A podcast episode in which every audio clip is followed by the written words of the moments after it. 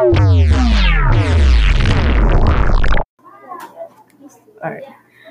Welcome, Carter. Tell us what you were sharing with us today.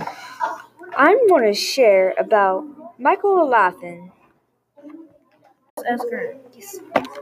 Great. That sounds interesting. Tell us about what you learned about Michael Owen Michael Laughlen is guilty of the plot to kill President Lincoln. He, he was supposed to kill Ulysses S. Grant. There you go.